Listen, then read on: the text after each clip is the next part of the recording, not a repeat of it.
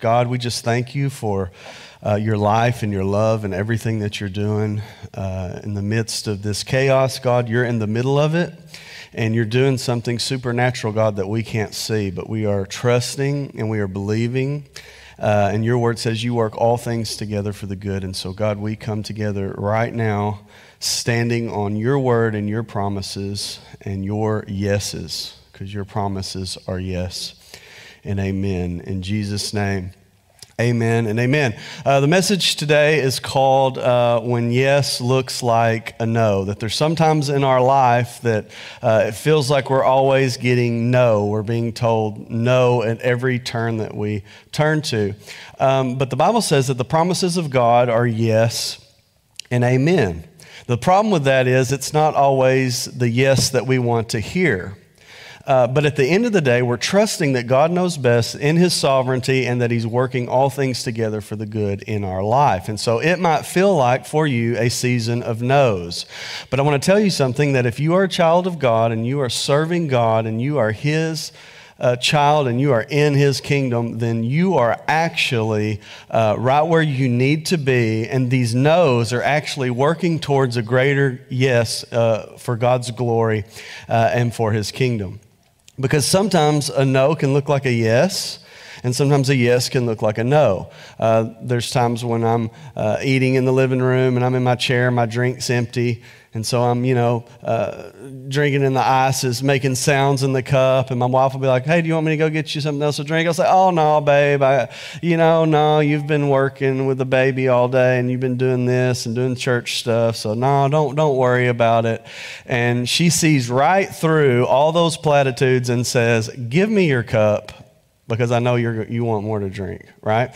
Uh, so there's times that it looks like right? I'm saying no, but what I'm really meaning is a yes. And there's sometimes that a yes ends up looking like a no, right? Uh, like when you're asking your wife, um, hey, where, where do you want to go eat? Oh, anywhere. You, you name it, and that's where we'll go. And so then, as a husband, you name a place, and then her countenance and cadence changes in her voice, right? And she's like, oh yeah, that, that sounds that sounds good. Let, let, let's go there, right? She's telling me yes, but in reality, uh, she's really telling me no. Uh, that sometimes we can misinterpret different situations, and we might be hearing one thing when another thing is actually happening. I remember my wife was studying for her master's and uh, she had to pass this licensure test. It was really crunch time. So we were dating at the time. We were three hours apart. So we would have uh, late night phone calls, and she was like, "Hey, look, you can't be calling me late at night and talking to me for a long time. I've got to study. This test is important for my future. Like I've, I've got to have this test, and I've got to pass this test. And, and so, so don't be calling me late. Don't be doing it. So I take her at her word and honor her wishes. So I didn't call her. I get a call late that night asking, Why didn't I call? so she was telling me, Don't call. But what she was really wanting is that my love would override her words and good wisdom and say, I can't stand not talking to you. So she was telling me no, but in a sense, she was really saying yes. I, I can remember in my own life when uh, I, I, got married and met him later in life. And so I remember going through life and wondering, God, is there someone out there for me? And was in different relationships and never got a peace about it. And say, God, come on, this is a great person. How, how come you won't give me a peace about this? And so there was all these no's along the way. But then I met my wife, who I could have never imagined or dreamed uh, would help me fulfill the potential that God had put inside of me and just be the perfect partner for me. So, all those no's that I experienced and that, that looked like God saying no to me all the time was leading me to my destiny and leading me to God's big yes. So, if God is telling you no in seasons of your life, there's a reason He's got the best thing for you and He's leading you to a great big yes. And so I want to draw your attention to Mark chapter 3, verse 22. Uh, now, previous in this text, in Mark chapter 3, Jesus is doing some really cool things. What I love about Mark is he hits the ground running, right? He doesn't start out with a genealogy or this or that. He starts out with Jesus getting it done. And that's exactly what's going on here in Mark 3. There's a guy that, that has a withered hand in a synagogue, and Jesus says, Stretch forth your hand. The hand gets healed. He goes and he picks 12 apostles right after that, and then gives them the authority to cast out demons and, and, and to do these really uh, cool things of healing the sick and, and, and, different things of that, of that nature. Um, Jesus is getting called out by the religious leaders because they're seeing these power demonstrations and God doing tremendous things in the earth. And they begin to say, his own family even says, Jesus, you're out of your mind. What's going on? Everybody's questioning and wondering where is this power coming from? Where is this power that Jesus uh, is operating from? And so the Pharisees can't say it's God because if they said that, then they would be saying that this man is a man of God that is worthy to be followed. And they knew they would lose their positions and their influence. So they begin to uh, kind of take a different approach and say that it's probably Satan casting out his weaker demons. It's Satan telling his demons to go. And so Jesus addresses this power issue. Because we know Jesus has power, but how, how does he have the power? Uh, where does the power come from? And this is where uh, Jesus kind of gets into this text. Uh, Mark chapter 3, uh, verse 22. And the scribes who came down from Jerusalem were saying, He is possessed by Beelzebub possessed by a devil. And by the prince of demons, he casts out demons. And he called them to him and said to them in parables, How can Satan cast out Satan? If a kingdom is divided against itself, that kingdom cannot stand. And if a house is divided against itself, that house will not be able to stand. And if Satan rises up against himself and is divided, he cannot stand, but is coming to an end. So basically, Jesus is defending the power by which he's casting out Satan. He notes that if he's doing good works and casting out demons and setting people free, then the people that are saying he's doing it by the power of Satan have to say that Satan does good things. So they're in a really particular strange position because they're, on one hand, they're having to say Satan's doing good works, or they're going to have to give him credit for being who he actually is, and that is the Son of God. So Jesus tells them that a divided kingdom doesn't stand. Satan doesn't cast out his demons, he gives them full reign to cause chaos and wreak havoc and pull people into sin and degradation and illness and everything else that was plaguing the world at that time and that is plaguing the world at this time. And he says, Satan doesn't cast out Satan. He says, only someone against that kingdom would divide. And so he's using these kingdom type thoughts the kingdom of Satan and the kingdom of God. And so he begins to defend the, the reason and defend the power in which he's casting these demons out. So Jesus says something. You're rightly noting the power that I have over these things, but you're just giving it the wrong definition. You're giving it the wrong source. And now he does something cool here in verse 27. He has this weird segue. Check this out. Verse 27 But no one can enter a strong man's house and plunder his goods unless he first binds the strong man. Then indeed he may plunder his house. Okay, so what a weird segue. We go from a divided kingdom, can't stand against itself, to Jesus saying, here's how to be a good burglar. Like, here's how to be a good thief. You want to be the best thief you can be, and you want to plunder the most things you can plunder? Find the strongest thing or entity or person in a house, tie it up, and then you'll be able to steal anything that you want to steal. It's really a strange uh, course of events. It's almost, you read over it uh, almost glibly and think, well, that's odd, and then you read on. But, but Jesus is trying to, to say something here. He's trying to say that a thief has come to steal, kill, and destroy. But then Jesus says, I have come to steal, right? It, it seems uh, contradictory. But the evil of theft is for me to steal something that is not mine.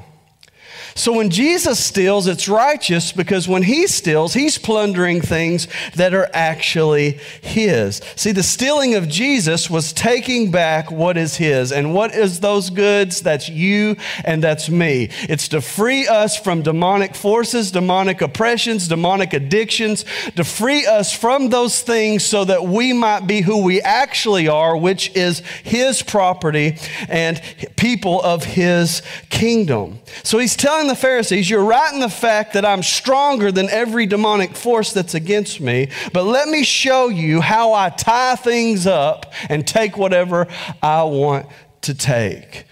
See, in Genesis chapter 1, there's a good God, we have a good world that's then a created man and woman that God says is very good. So we have a good God, a good world, good creation, and then men and women, men and women are created, and God says it's very good. And we were to be his stewards. We were to be his image bearers, his, his ones that would reflect the glory of God. And so we were placed in a garden, the Garden of Eden, and this garden was to be cultivated. Men were to be fruitful and multiply. And over time, this garden was to encompass the entire earth to reflect the nature and goodness and the glory of God. But what happened to this really, really, really good world is sin entered in. And the covenant between man and God was broken. Men wanted to choose what was good and evil and take the knowledge of that separate from relationship. So they took the good from the life, but didn't want the life of the good. So, what that did was cause a fracture. It caused a vacuum. That covenant was broken, and men had to be uh, cast out of the garden so that they wouldn't be forever separated from God. This left a leadership vacuum. So man basically handed over his authority, his duty, and he hands it over into the hands of Satan, hands it over to an evil entity. So suddenly, this creation, this house that had been created to reflect the glory of God, now had a leadership vacuum in which Satan stepped into and began through his demonic forces and the spiritual spiritual realm begin to bring sin, sickness, and death.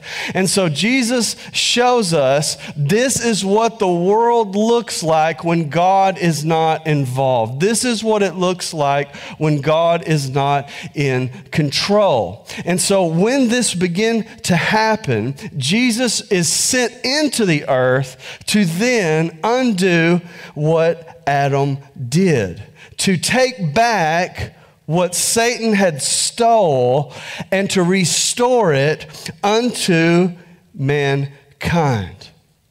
So, in this leadership vacuum, Satan came into the house, God's creation, and man, God's true temple. And man handed his authority to Satan, and Satan's nature became the way of man. So, creation then becomes a place where Satan can sow his ways in the world but also sow them in the hearts of men. In other words, God's house.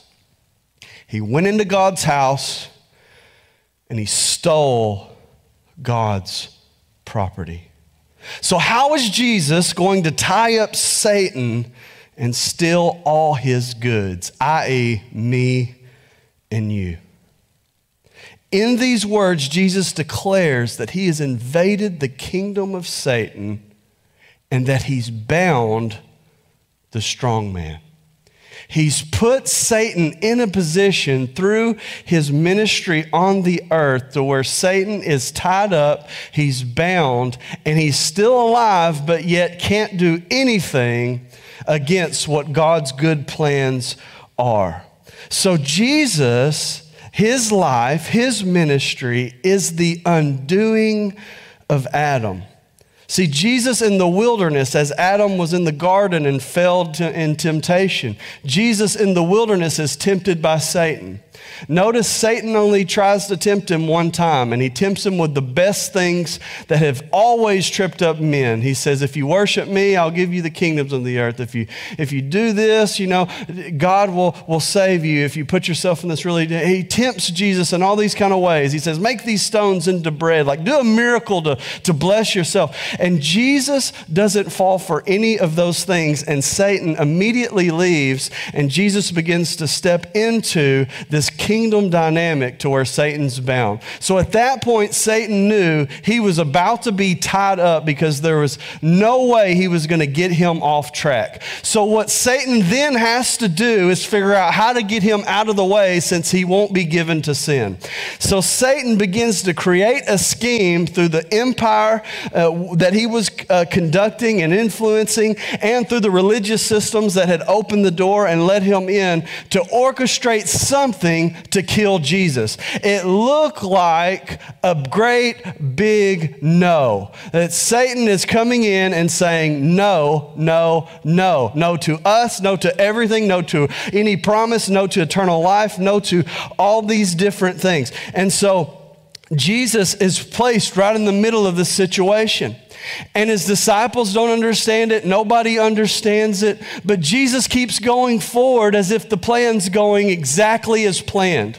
He's telling his disciples many different times as he's predicting his death. He predicts it several different times. We're going to get into that in Mark chapter 10, but he's predicting many times I'm going to die. I'm going to be handed over to sinful men and I'm going to be uh, crucified, but don't fret about it. Then the third day, I'm going to be risen again. Basically, they've got all these things in their mind because they're with Jesus. And they're saying, Jesus, quit saying no because we've got in our mind how this thing ought to work out, right? But God's not telling them no. He's actually telling them yes because He knows better than they actually know.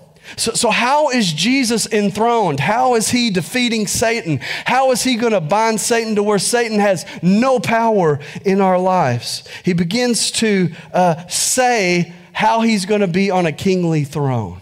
He begins to declare to the world that this is how I approach my throne. This is my enthronement. Now, get this John chapter 12, verse 27.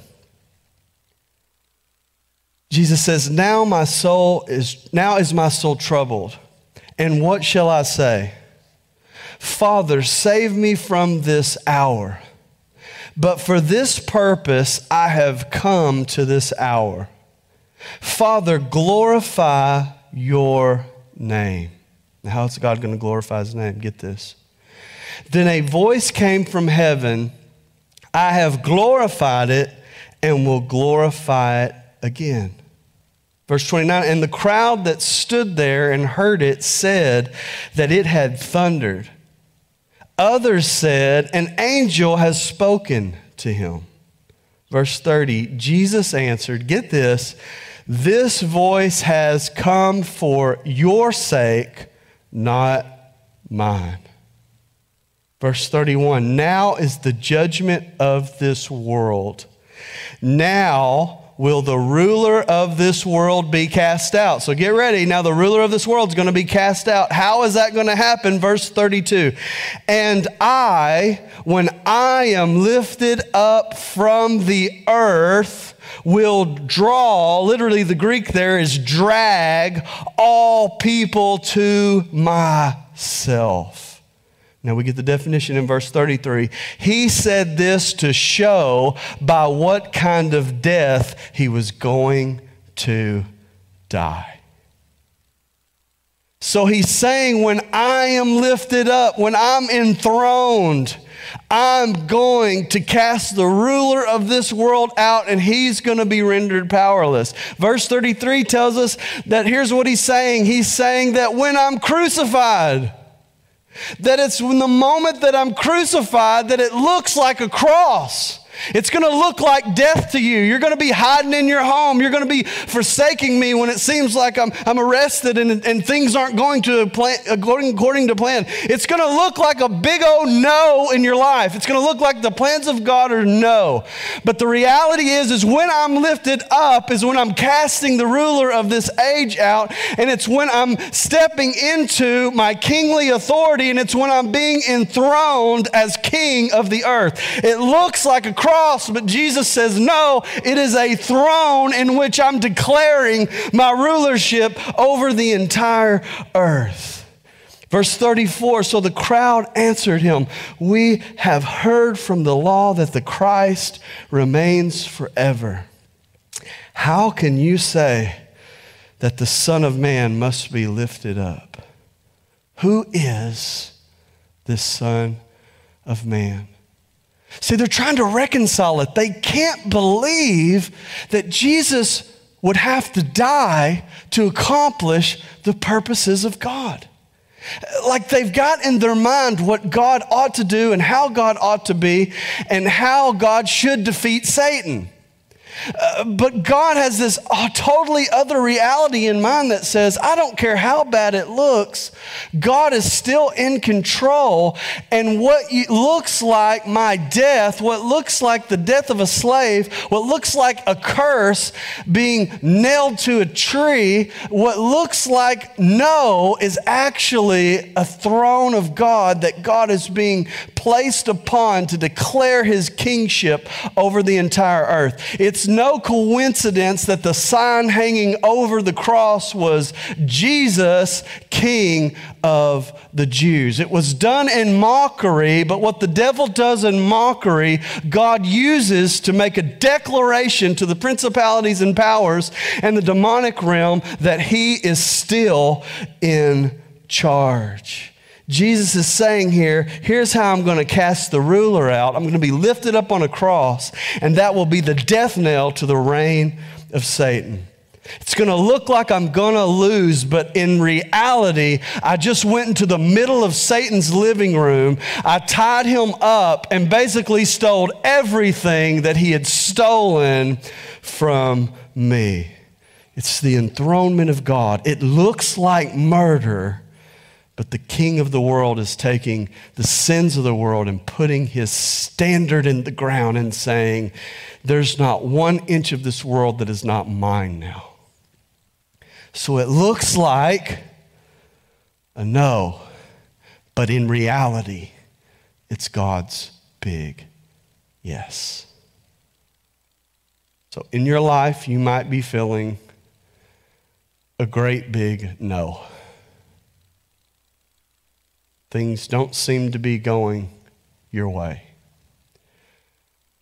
But what is looks like a no to you, I'm telling you by the sovereignty of God that he is working all things together for the good.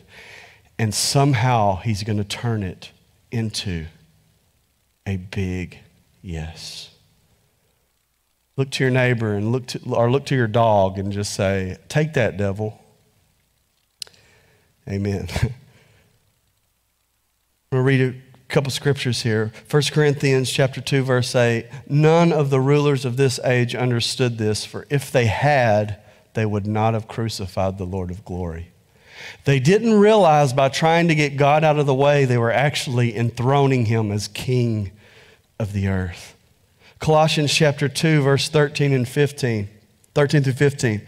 And you who were dead in your trespasses and the uncircumcision of your flesh, God made alive together with him, having forgiven us all our trespasses by canceling the record of debt that stood against us with its legal demands. This he set aside, nailing it to the cross. He disarmed the rulers and authorities and put them to open shame by triumphing, triumphing over them in Him. So, what the author of Colossians here, Paul, is saying is, is that it looks like God's being nailed to the cross, but actually it's your sin being nailed to the cross. It looks like Jesus is being put to open shame, naked and, and covered in blood and the spit of Roman soldiers and, and whatever else so that horrible event of crucifixion held and, and must have looked like. He says it looks like God is being put to open shame, but in reality, what was being revealed was the heart of the demonic realm that kills anything that's good. So instead of Jesus Jesus being shamed, he's being enthroned. So God shames shame by putting himself to open shame to reveal the principalities and powers and to reveal his heart and how far he's willing to go to save us as his people. How far he's willing to go to tie up the strong man in the middle of his living room and steal everything that he's claimed as his, but is actually God's. In reality, they thought they were shaming the Son of God, but the demonic realm was shaming themselves. Got one more text for you here Mark chapter 10, verse 32 through 40. And the big subtitle here is Jesus foretells his death a third time. Now, Mark is always doing something peculiar in his gospel. He's always setting up a text to give us a lens on how to read another section of text. He does this all the time. And so that's what he's doing here in verse 32, Mark chapter 10, verse 32. And they were on the road going up to Jerusalem, and Jesus was walking ahead of them. And they were amazed, and those who followed were afraid.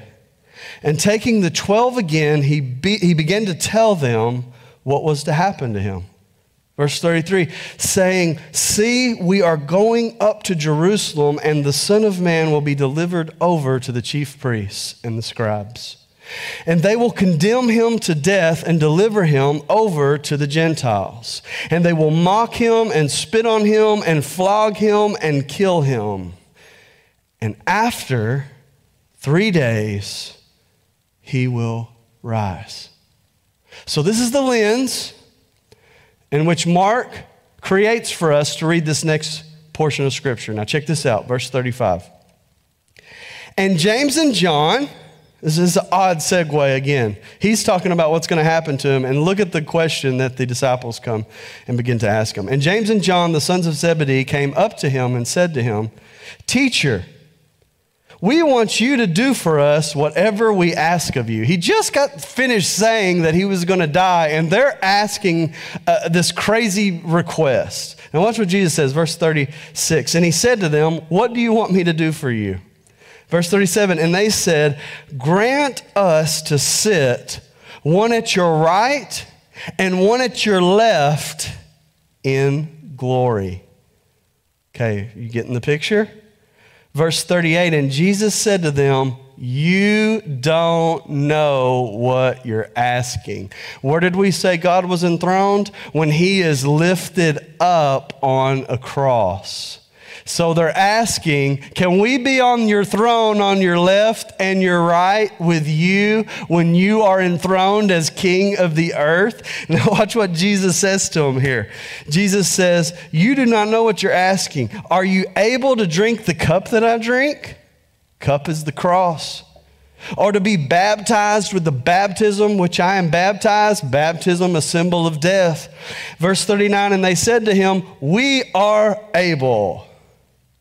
And Jesus said to him, The cup that I drink, you'll drink, and the baptism with which I'm baptized, you'll be baptized with. Verse 40, but get this, but to sit at my right hand or at my left is not mine to grant, get this, but it is for those for whom it has been prepared. Basically, saying my enthronement is the crucifixion between two thieves. Everything else you're going to share with me, but in that moment when I'm being enthroned, I will be counted among sinners and die amongst those who are thieves, those who are rogues, those who are great sinners. It's like Jesus saying that as my throne is going up, on my right and my left hand are going to be two criminals See, it doesn't look anything like a throne room. Because if you're thinking of a throne room, you're not thinking of a, a man being murdered on a cross, and you're not thinking of him counted among criminals, counted, counted among transgressors. You're not thinking that.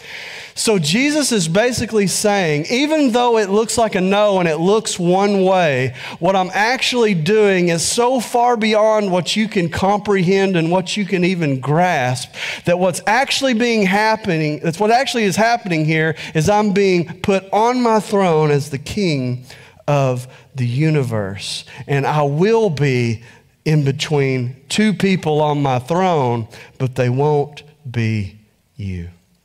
See, it looks like Jesus was bound and tied up at the cross. He's got nails through his hands, nails through his feet. He's pinned to a cross. If anybody's bound, it looks like it's Jesus. If anybody is tied up, you would say, Jesus is tied up right now. There's no way he's plundering anything. But it was through the binding of Jesus that Jesus binds Satan and ties him up. So while Jesus was being nailed to a cross, our sins were placed upon his body. And since our sins were placed on his body, they were being paid for. And God was doing something miraculous in the spiritual realm, and he was taking the power from Satan. He was taking the, the power that Satan has over you, which is unforgiven sin, and he puts all that on his body where Satan has no longer has any claim to you. He's, he's got no, nothing he can say before the Father that's not forgiven and, and covered before the blood of Jesus Christ. He, he's made us uh, His own uh, people. He's brought us near by His blood and grafted us into the blessing and the seed of Abraham. See, Jesus going to the cross was Jesus's big yes to humanity, and to God be all the glory for that event. See, your life might look like a no right now. But if you'll entrust it to Jesus, his cross can make it a big yes. Jesus is saying that this is going to look like a no to you, but it's actually his yes. Might feel like this in your life right now. It might look like, man, God's not in control. Look what's going on all over the earth. But Jesus being placed upon that cross was his enthronement, his declaration that he is king. His resurrection was the inauguration of that kingdom becoming in a reality. So Satan has been bound. He's lied to you and made you think that he's in control. He's allowed you to think that what you say about yourself and what others have said about you is the true reality. But I want to tell you that He's already tied Satan up, that all Satan can do is run his mouth. He can't do anything else. See, God has bound Satan by his death on the cross, and He's plundered his house. God has stole back through his death what is rightfully his. See, God can take the most evil event in human history, the murder of God on a cross, and He can take it and says, no, actually, that's not the most evil event. That's the most glorious event because that is where I was declared king of the earth. That is the place where Satan's head was cut off, and all you see is nerves twitching. He's not really alive, he's really defeated and he's bound. And Jesus wants to rescue you. You are his trophy of grace. And he wants to plunder not something that's not his, but he's going back into his own house, his own creation, and taking back what is his. See, not only can God make the crucifixion of God a good thing, he can take whatever you've been through and He can make it good as well. And God can do such a deep work in your heart that you no what? He can make you good. He begin the process of conforming you into His image. So I don't care what it looks like today, keep trusting and look for God's yes, even though everything seems to be saying know God is up to something incredible. And every time Jesus drives out an evil spirit, there's an anticipation of the hour in which Satan will be fully defeated and have no power whatsoever. So these victories over these things are a foretaste of the age to come. So God wants to rescue you from this age, and He wants to give you hope in the age to come. Let me pray with you. God, we just thank you for every home group. We thank you for every household, God, that is watching this sermon. God, your yes sometimes looks like a no. But God, we're coming into the place of trusting you. And whatever we've been through up to this point, God, you can redeem, you can make good, you can work out in our lives. And so, Lord, we just ask that you would come into this room right now. That you'd come to the rooms of those that are watching, God, and that you would just arrest them by your Holy Spirit. And that they would know that the promises in you are yes and amen. That you are for them, not against them. That you love them and you call them your own. And we give you all the glory and all the praise for it in Jesus' name. I love you guys. If you want to at this time, if you're meeting in a small group setting, just offer a time of prayer, offer a time of, of, of just whatever. You'll fill it out and, and kind of know what the uh, room is like uh, at this time. And so, thank you so much for joining us. We love you. God loves you. And the cross is God's big yes to you that He loves you and He believes in you. And He's going to do the work that you can't. And He's going to get you where you need to go. Love you guys.